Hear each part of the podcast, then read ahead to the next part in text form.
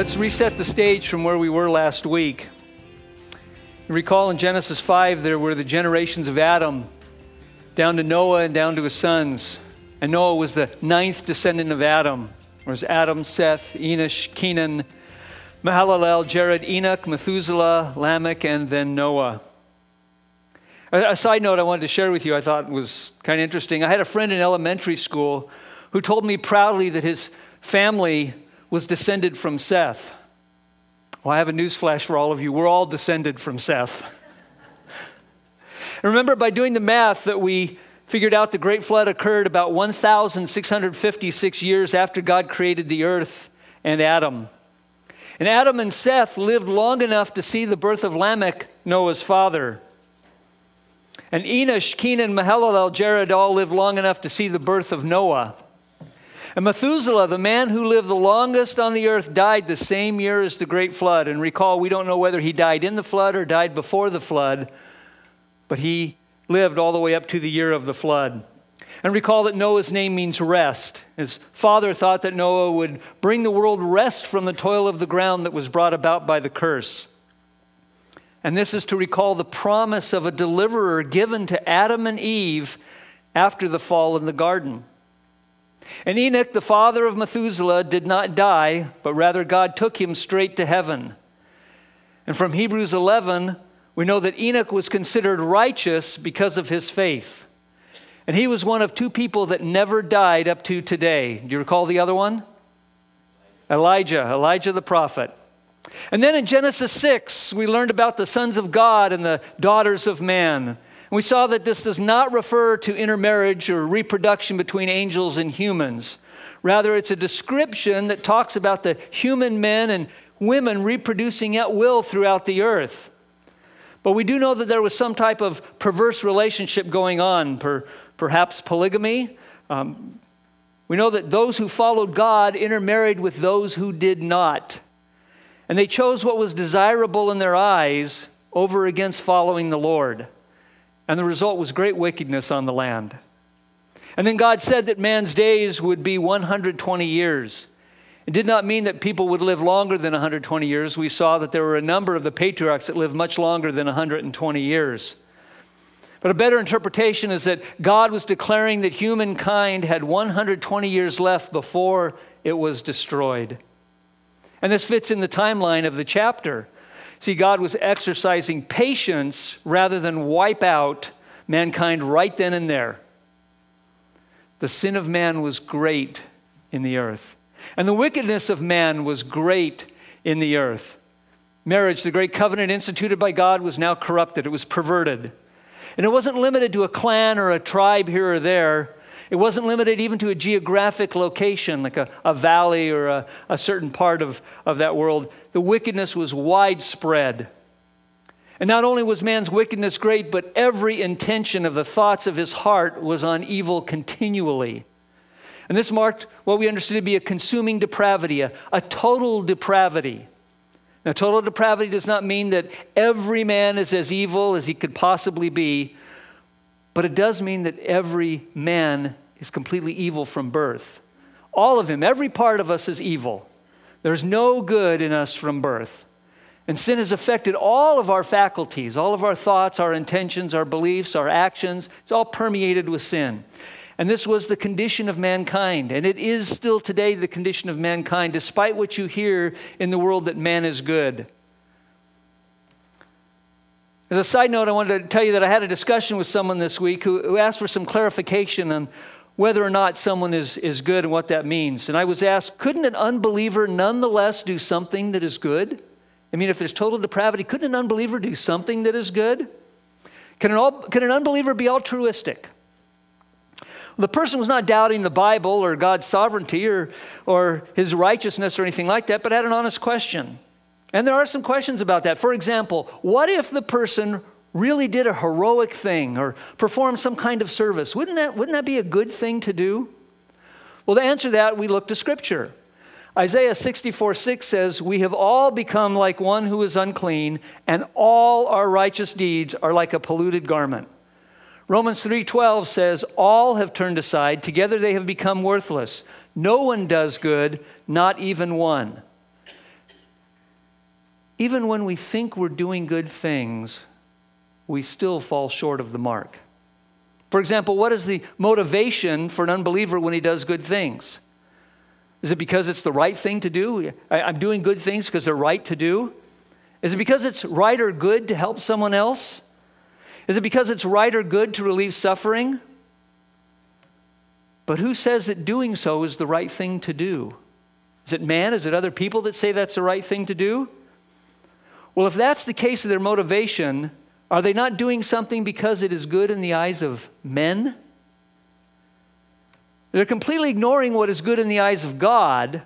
They're not doing something because God says it's the right thing to do. They're doing it because man says it's the right thing to do. Well, that begs the question what should our motivation be when it comes to doing things? Well, 1 Corinthians 10:31 sums it up. So whether you eat or drink or whatever you do, do all to the glory of God. Colossians 3:17 says, "And whatever you do in word or deed, do everything in the name of the Lord Jesus, giving thanks to God the Father through him." And 1 Peter 4:10 and 11 says, "As each has received a gift, use it to serve one another as good stewards of God's varied grace. Whoever speaks, as one who speaks oracles of God." Whoever serves is one who serves by the strength that God supplies, in order that in everything God may be glorified through Jesus Christ. To him belong glory and dominion forever and ever. Amen. See, ascribing to all glory to God is a pervasive theme throughout Scripture. And if someone does something but not for the glory of God, can it then be really good? Now, this is not to say that an unbeliever cannot do something that is beneficial for others. An act of kindness on behalf of another still brings benefit no matter who performs the act. But if the standard is not what is pleasing to man, but that which is pleasing to God, it still falls short of the mark. Why is that? Well, Hebrews 11:6 says, "And without faith it is impossible to please him, for whoever would draw near to God must believe that he exists and that he rewards those who seek him." So if God is the one who declares what is righteous, and we don't believe him or don't even believe in him, how could what we do be righteous? How could what we do be glorifying to him who we deny even exists? So here's the rub. As Christians, we often struggle to do the right things with the right motivations sometimes. Sometimes we might want to be noticed or we want to gain approval from others. We read in Matthew 6 where Jesus addressed that situation. He said, Beware of practicing your righteousness before other people in order to be seen by them, for then you will have no reward from your Father who is in heaven. Thus, when you give to the needy, sound no trumpet before you, as the hypocrites do in the synagogues and in the streets, that they may be praised by others. Truly, I say to you, they have received their reward. But when you give to the needy, do not let your left hand know what your right hand is doing, so that your giving may be in secret, and your Father who sees in secret will reward you. Absent faith in Christ, and the intent and motivation informed by that faith, then even a beneficial deed does not measure up. And all this is something to think about when you hear someone being praised as a good person. Jesus told the rich ruler that no one is good except God. So, moving on from there, we, we read that the Lord was sorry that he made man on earth, and it grieved him to his heart. And we, we discussed what it meant for the Lord to be sorry. When the Lord was sorry, what did it mean? And I said that this is one of the passages that is difficult for translators. And the best explanation is that the writer is explaining God to us in human terms so that we can understand something of who this mysterious God is, something of his attributes. What we do know is that God is never sorry for something he has done, for that would imply a sense of failure or, or mistake or imperfection. So God didn't make mistakes for which he should repent or regret. But he does feel grief and sorrow over what became of his perfect creation. And God is grieved by sin. So God determined to hit the reset button. He will, in essence, start things over. He said, I will blot out man whom I have created from the face of the land, man and animals and creeping things and birds of the heavens, for I am sorry that I have made them. Mankind had deserted its creator and deserved judgment. Does that sound familiar today? Mankind had deserted its creator and deserved judgment. But then we saw that Noah found favor in the eyes of the Lord. It meant that he received God's grace. And we learned that Noah was righteous because of his faith. And so we pick up where we left off last week. And once again, we want to look at Genesis 6, starting with verse 11. And please join me as I pray. Father, as we now look into your word, as we continue learning about Noah and, and the flood and the judgment and the ultimate prefiguring of Christ, Father, that this points to our Lord and Savior. Father, we pray for your blessing now. Father, I pray that you call me, that you give me your words, Father. Help me to convey your truth. In Jesus' name, amen.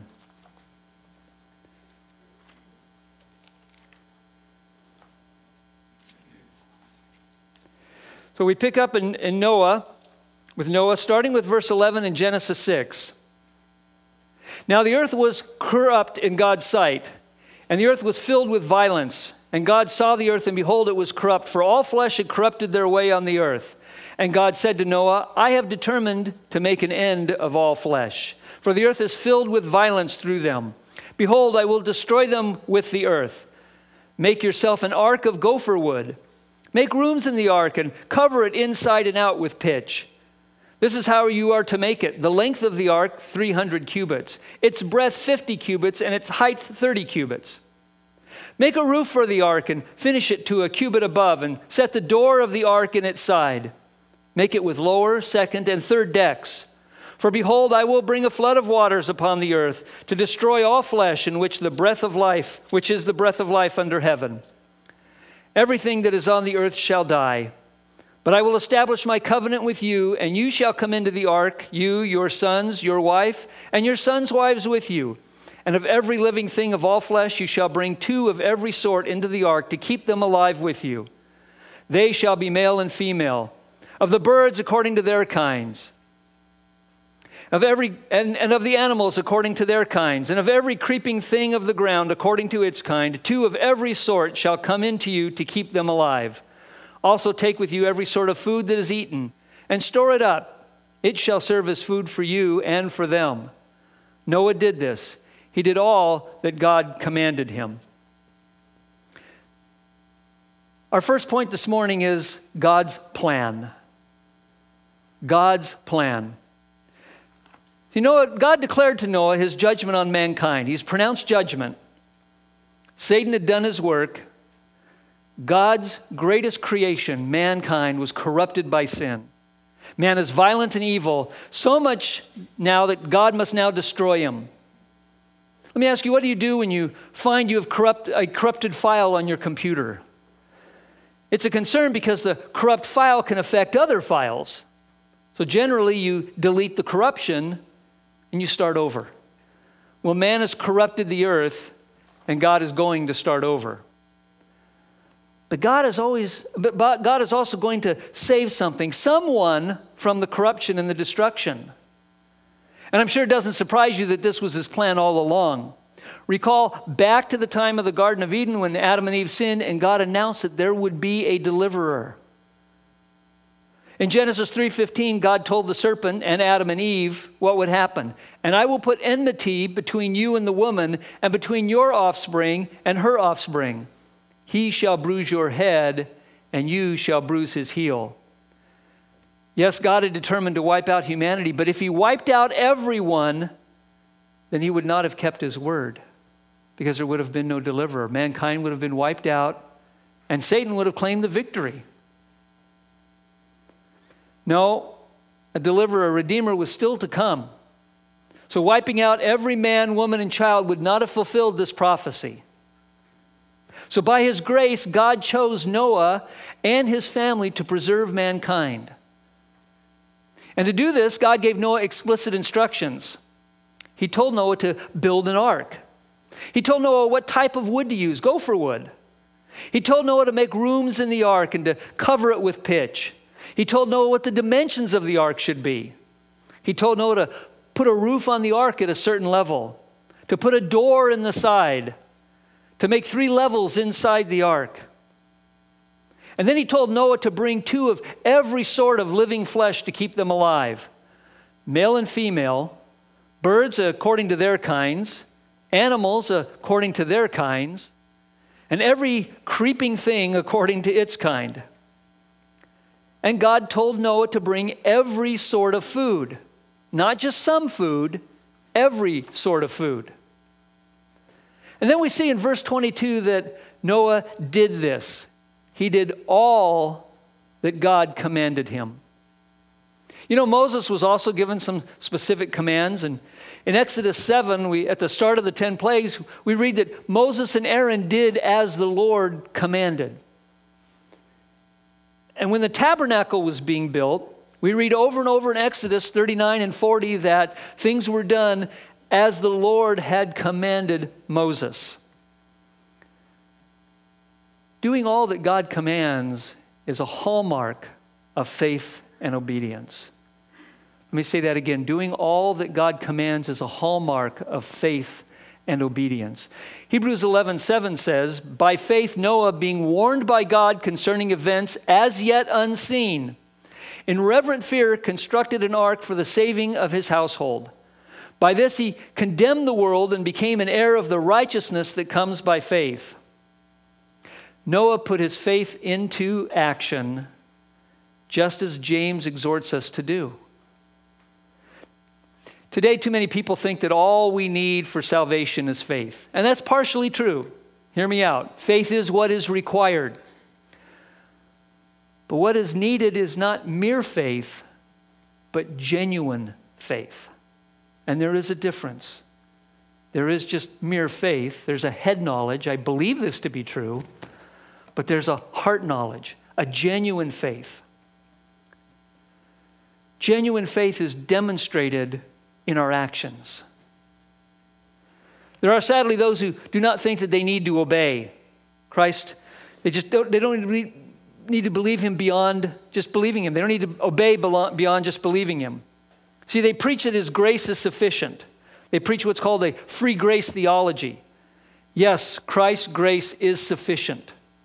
His grace is sufficient for us. And yes, it is free. But they stop there. They stop just at that point. They deny the need to trust Jesus as their Lord. They deny the need for repentance. They denied the need for submission. So their faith is a, a head knowledge, not a heart knowledge, because they don't follow through with what their heart involves. But we must ask then if there's no outworking of your faith, how do you know you're saved? How can you be assured of that? If you don't earnestly desire to follow Jesus or you affirmatively refuse to follow his commands, what does that say about your faith? If you just don't want to do what he tells you to do, if you don't care, or if you deliberately don't do what he tells you to do, what does that say about your faith if you refuse to celebrate the Lord's Supper? Or if you refuse to be baptized, two of the ordinances commanded by Christ? What does it say about your faith if you do not love others as Christ loves you? What does it say about your faith if you refuse to forgive others even as you have been forgiven? You know, last week someone speculated on whether or not Noah was a, a carpenter and how he was able to build the ark. Well, God provides the means to carry out his will. He provided Abraham with a ram to sacrifice instead of Isaac. Abraham had predicted so when he told Isaac God would provide for himself the lamb for the burnt offering. You know the, you know the account of, of Abraham offering Isaac or going to offer Isaac. But yet God provided that ram. And when Moses oversaw the construction of the tabernacle, God filled Bezalel with the Spirit of God, with ability and intelligence, with knowledge and all craftsmanship to devise artistic designs, to work in gold, silver, and bronze in cutting stones for setting, and in carving wood to work in every craft. In addition, he appointed Oholiab to assist him. And God gave to all able men the ability to make all that he commanded. So it's not hard to imagine that if Noah had little or no carpentry skills, that God nonetheless enabled him to obey. In the same way, there should be no doubt that Noah did not have to chase down a, a, male and a female of every kind of bird and animal and creeping things after making the ark. I mean, I have to ask you do you know the difference between a male and female grasshopper? Or a male and female banana slug? Genesis 6:20 said that the animals would come to him. Noah didn't have to chase them down. He didn't have to determine whether they were male or female. God brought the animals to Noah, brought them to him. And that's how God provided. Today, God enables us to obey. He gives us the same resources He provided Jesus when Jesus was tempted. You remember when He was out in the wilderness? Jesus relied on what? Scripture. He knew the Scripture, and He quoted the Scripture to Satan in the midst of temptation and quoted back truth. And even when Satan kind of twisted Scripture, Jesus corrected him on it. But Jesus had one other resource that we have today, that you have if you're saved, and that is the Holy Spirit. He was filled with the Holy Spirit. He'd been anointed by the Holy Spirit. See, Jesus, when he faced temptation in the wilderness, faced temptation as a man. And unlike Adam, he resisted the temptation. He did not sin. And he did not sin using the means that we have available to us. He has not left us unarmed. He has not left us without an out. Noah did all that God commanded in God's plan. He acted on faith. And recall back in Hebrews 7 when things were not yet unseen in the world, it hadn't rained at that point yet. People didn't know what rain was. We talking about water from the sky? But Noah believed God. He acted on faith, and for that, he was declared righteous. And this takes us then to our second point, which is God's provision. First was God's plan, now it's God's provision. And we look in Genesis 7, we'll start with verse 1. Then the Lord said to Noah, Go into the ark, you and all your household, for I have seen that you are righteous before me in this generation. Take with you seven pairs of all clean animals, the male and his mate, and a pair of the animals that are not clean, the male and his mate, and seven pairs of the birds of the heavens also, male and female, to keep their offspring alive on the face of all the earth.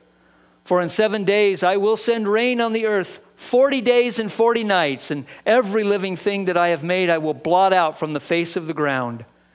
And Noah did all that the Lord had commanded him. Noah was 600 years old when the flood of waters came upon the earth.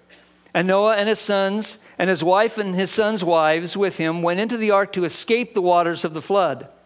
Of clean animals and of animals that are not clean, and of birds and of everything that creeps on the ground, two and two, male and female, went into the ark with Noah, as God had commanded Noah. And after seven days, the water, uh, waters of the flood came upon the earth. So we hear, see here that for 100 years at least, Noah obeyed God. A hundred years, despite any of the ridicule he may have suffered, despite anybody laughing at him as he's building this big boat, despite the fact that he preached the coming judgment. He warned people that it was going to happen. See, this was a guy who was all in. He had everything to lose, and he put everything he had his reputation, his time, his effort a hundred years or more. Compared to his generation, Noah was righteous before God. And now he's 600 years old. His sons are grown and married. See, we see here, we see something here that has caused people to, to doubt the Bible. In Genesis 6:19, God tells Noah to take two of every kind of bird, animal, and creeping thing. But we just read in Genesis 7 2 and 3 that God tells Noah to take seven pairs of every clean animal, a pair of animals that are unclean, and seven pairs of birds. So which is it? Two of every kind or seven of the clean and two of the unclean? Which, which is it? It's both. It's both. The purpose of the pairs, male and female, was in, to enable the species to reproduce. You had to have a male and a female, so that was their purpose. The purpose of taking extra of the clean animals was for sacrifices. And we'll see that later in Genesis 10. The extra animals were not for eating. He was to take every food, every sort of food with them for them to eat. But you see, God had not given permission yet to eat the animals. So he wasn't eating anything. It was all there for the sacrifices. God later gives permission to eat animals. That comes in Genesis 9. And then we read that Noah did all that the Lord commanded. We see that in Genesis 7 5. So let's continue. Let's, uh, let's look at verse 11 in chapter 7. it says, In the 600th year of Noah's life, in the second month, on the 17th day of the month, on that day, all the fountains of the great deep burst forth, and the windows of the heavens were opened. And rain fell upon the earth 40 days and 40 nights. On the very same day, Noah and his sons, Shem and Ham and Japheth, and Noah's wife and the three wives of his sons with them entered the ark. They and every beast according to its kind, and all the livestock according to their kinds, and every creeping thing that creeps on the earth according to its kind, and every bird according to its kind, every winged creature. They went into the ark with Noah, two and two of all flesh, in which there was the breath of life. And those that entered, male and female, of all flesh, went in as God had commanded him, and the Lord shut him in. There's a lot of detail in here and a lot of emphasis on God's provision of putting animals and men into the ark, and two and two, male and female, of every kind. But look at some observations. The Bible gives us a very clear time when things happened. Now, we're not sure of the exact date because the method of counting days has changed since then. But with reference to Noah, we know exactly when things happened. He was 600 years old, two months and 17 days.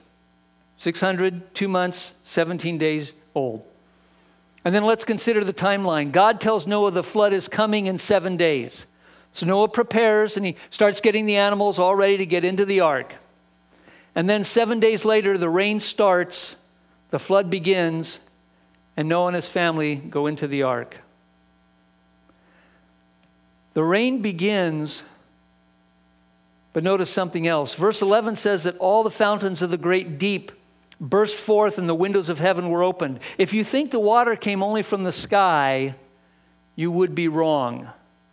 Water came from above, and water came from below. Remember what we're told about the first three days of creation in Genesis 1? Let's look back there real quick in Genesis 1 1.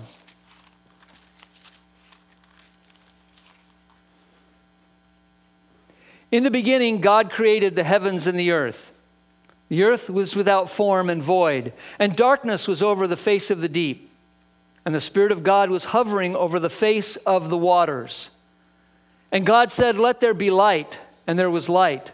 And God saw that the light was good, and God separated the light from the darkness. God called the light day, and the darkness he called night. And there was evening, and there was morning the first day. And God said, Let there be an expanse in the midst of the waters, and let it separate the waters from the waters.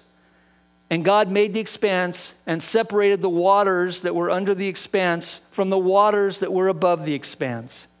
And it was so. And God called the expanse heaven. And there was evening and there was morning the second day. And God said, Let the waters under the heavens be gathered together into one place, and let the dry land appear. And it was so. God called the dry land earth, and the waters that were gathered together he called seas. And God saw that it was good. There was and there is a great deal of water stored up on this earth. And this water from the deep was unleashed along with the rain that fell from above. It came from above and it came from below. See, this is a testament to God's power and His majesty. You've heard me say many times that I don't know about climate change or climate chaos, whether the weather is changing or whether it's just cyclical. But I've told you before that I do know this that God controls the climate. He alone controls the rains and the seas. Listen to what the Lord tells Job in Job 38. And if you haven't spent any time reading Job, especially the back few chapters, it is just absolutely magnificent. You can't, you can't walk away without just being in awe of God.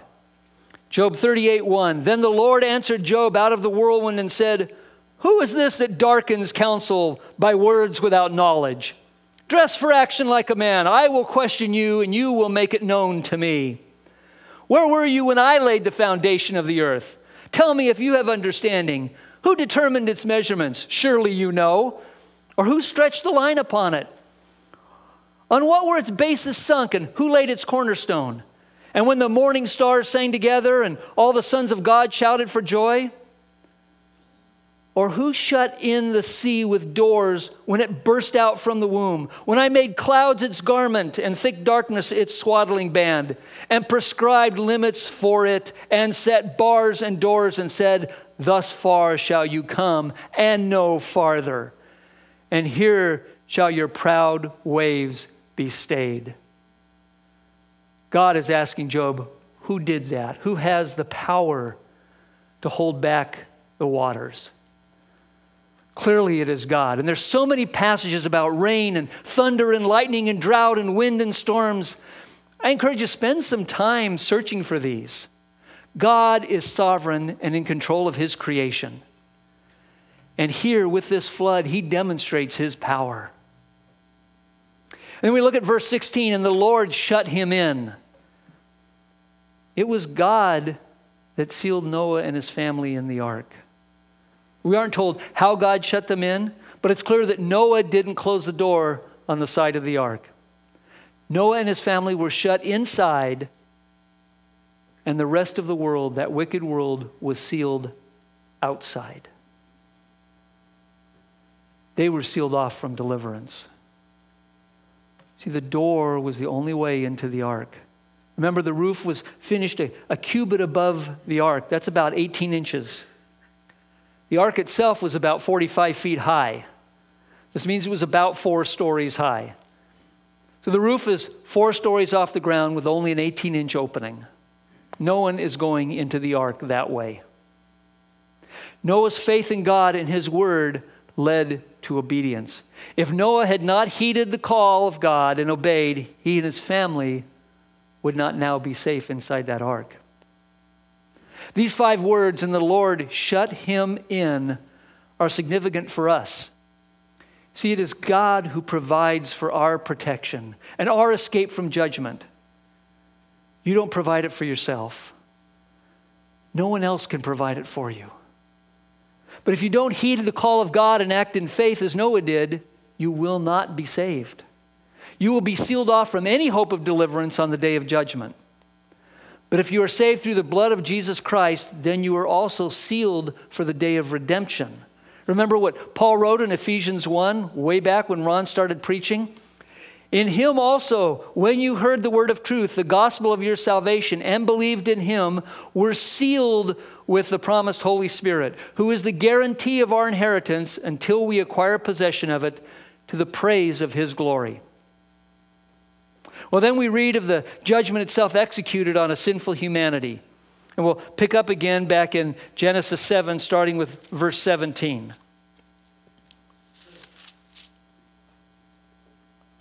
The flood continued 40 days on the earth. The waters increased and bore up the ark, and it rose high above the earth. The waters prevailed and increased greatly on the earth, and the ark floated on the face of the waters. And the waters prevailed so mightily on the earth that all the high mountains under the whole heaven were covered. The waters prevailed above the mountains, covering them 15 cubits deep. And all the flesh died that moved on the earth birds, livestock, beasts, all swarming creatures that swarm on the earth, and all mankind. Everything on the dry land, and in whose nostrils was a breath of life, died. He blotted out every living thing that was on the face of the ground man and animals, and creeping things and birds of the heaven. They were blotted out from the earth. only Noah was left, and those who were with him in the ark. And the waters prevailed on the earth 150 days. The rains fell, and the fountains of the deep burst for 40 days. But the flood was so great it lasted 150 days. And this was over the whole earth, not just a, a, localized area, it's over the whole earth. Now, some try to claim that the flood was localized. Since people hadn't migrated to the far corners of the earth, there was no need to cover the entire earth with water. But that's not what the Bible says. In verse 19 and 20, it says, The waters prevailed so mightily on the earth that all the high mountains under the whole heaven were covered. The waters prevailed above the mountains, covering them 15 cubits deep. All the mountains under the whole heaven, not some. And everything on dry land in whose nostrils was the breath of life died. Everything, not some. You know, one of the questions posed early to the teaching pastor applicants that had sent their resumes in was whether or not the flood was global or if it was local. And I'll tell you that any applicant who claimed the flood was local was instantly disqualified. This issue goes not just to the fact of a global flood, but to how the candidate interprets Scripture. The hermeneutic is involved here, whether or not they believe in a literal translation. And that was one of the things that pointed us to that. These 150 days were violent. The waters were rushing and swirling and causing massive destruction with great effect on the geology of the earth. This wasn't just a slow bathtub filling up, coming up gently as we see some streams rise. No, it was violent. And this is from these we see the great sediments and the great deposits and stratification of the earth and the fossilization of animals. See, modern scientists look at the fossil records and they use that to date the earth. They assume that the periods of the earth are static, so they just stack one on top of the other. But they don't take into account the global catastrophic destruction that the flood brought and how it was slamming things up and moving mountains and destroying things, and things were swirling around. This was not just a nice little gentle cruise, this was violent. But you see, God has left evidence of his eternal power and his divine nation, nature, just as we are told in Romans 1:20. When you see the fossils, when you see these strata, they are evidence of God's great power. Man is without excuse. And then the destruction ends. So we look in Genesis 8, starting with verse 1. But God remembered Noah and all the beasts and all the livestock that were with him in the ark. And God made a wind blow over the earth and the waters subsided. The fountains of the deep and the windows of the heavens were closed. The rain from the heavens was restrained, and the waters receded from the earth continually. At the end of 150 days, the waters had abated. And in the seventh month, on the 17th day of the month, the ark came to rest on the mountains of Ararat. And the waters continued to abate until the 10th month. In the 10th month, on the first day of the month, the tops of the mountains were seen. When it says that God remembered Noah and all the beasts and all the livestock that were with him in the ark, it doesn't mean that God forgot about Noah right in the middle of the flood, only to suddenly recall, oh, hey, I got this ark floating down here. Instead, it means that God took some type of action. In Exodus 2:24, when God looked down on Israel who was being oppressed in Egypt, he remembered his covenant with Abram and Isaac and Jacob. And he raised up Moses, the deliverer, from the, to rescue uh, Israel from the Egyptians. But, Rome, but Revelation 16:9 says, And God remembered Babylon the Great to make her drain the cup of the wine of the fury of his wrath. In this case, God's remembrance was for judgment. There are many other verses that talk about God remembering people and promises in Genesis and in Exodus and in Psalms. There's also times when God will not remember something. Do you know what that is? Isaiah 43 25. I, I am he who blots out your transgressions for my own sake, and I will not remember your sins. It doesn't mean he forgets our sins, it means that he will not take action on our sin. So, taking action now, God causes a wind to blow over the earth and the waters subside, and the fountains of the deep and the windows of heaven were closed the rain from the heavens restrained. the rain from the heavens restrained. More evidence that God controls the climate. Well, verse 3 tells us that the water receded from the earth continually, and at the end of 150 days, the water had abated. Now, are you keeping track of the timeline here? There were 150 days of prevailing water, and then 150 days of receding water. So far, Noah and his family and the animals have been in the ark for 300 days. Not just the 40 days and nights that we hear about in the stories. They have been in the ark for 300 days. Verse 4 says that the ark came to rest on the mountains of Ararat, not necessarily on Mount Ararat itself. Mount Ararat's the highest mountain in that range, and it's in modern Turkey, but it doesn't mean that that's where the ark came to rest. It just came to rest in the mountains. We're not told specifically which mountain in the mountains of Ararat it came to rest. The great flood of God's judgment started on the 17th day of the second month of Noah's 600th year, and now it's the first day of the 10th month. And now the tops of the mountains can be seen. Well, God will leave Noah in the ark for another 70 days, and I'm going to leave him there till next time. But I want to conclude today with looking at the significance this passage holds for us today. As I said last week, it's more than just a story. The account of Noah, the ark, and the flood points us to Jesus Christ. God determined to judge the world because of its wickedness. But he showed grace to Noah, a man deemed righteous because of his faith. God told Noah to build an ark through which Noah, his family, and the animals, the birds, and the creeping things would be delivered from the destruction of the flood. This was God's plan. And when the flood came, Noah, his family, the animals, the birds, and the creeping things were safe on the ark. After they entered the ark, God shut them in. He sealed them inside the ark, and he sealed the wicked outside. This was God's provision.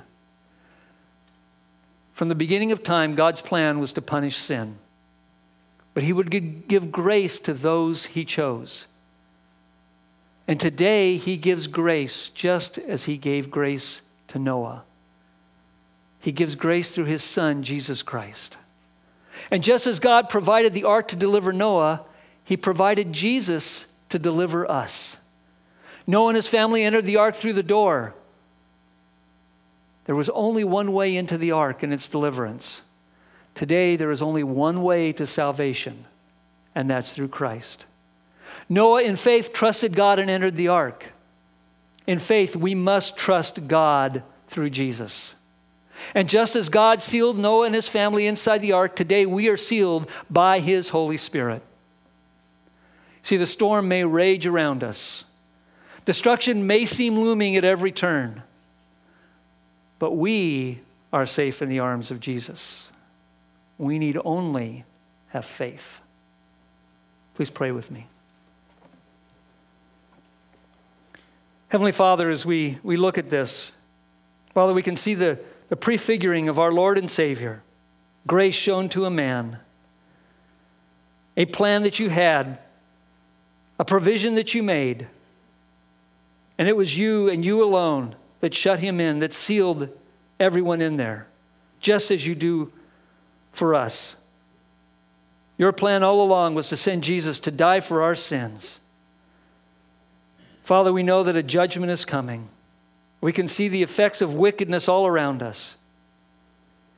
But we know that if we have faith in Christ and Christ alone, if we have a genuine faith in Christ, we know that we are safe from the flood of destruction that is coming.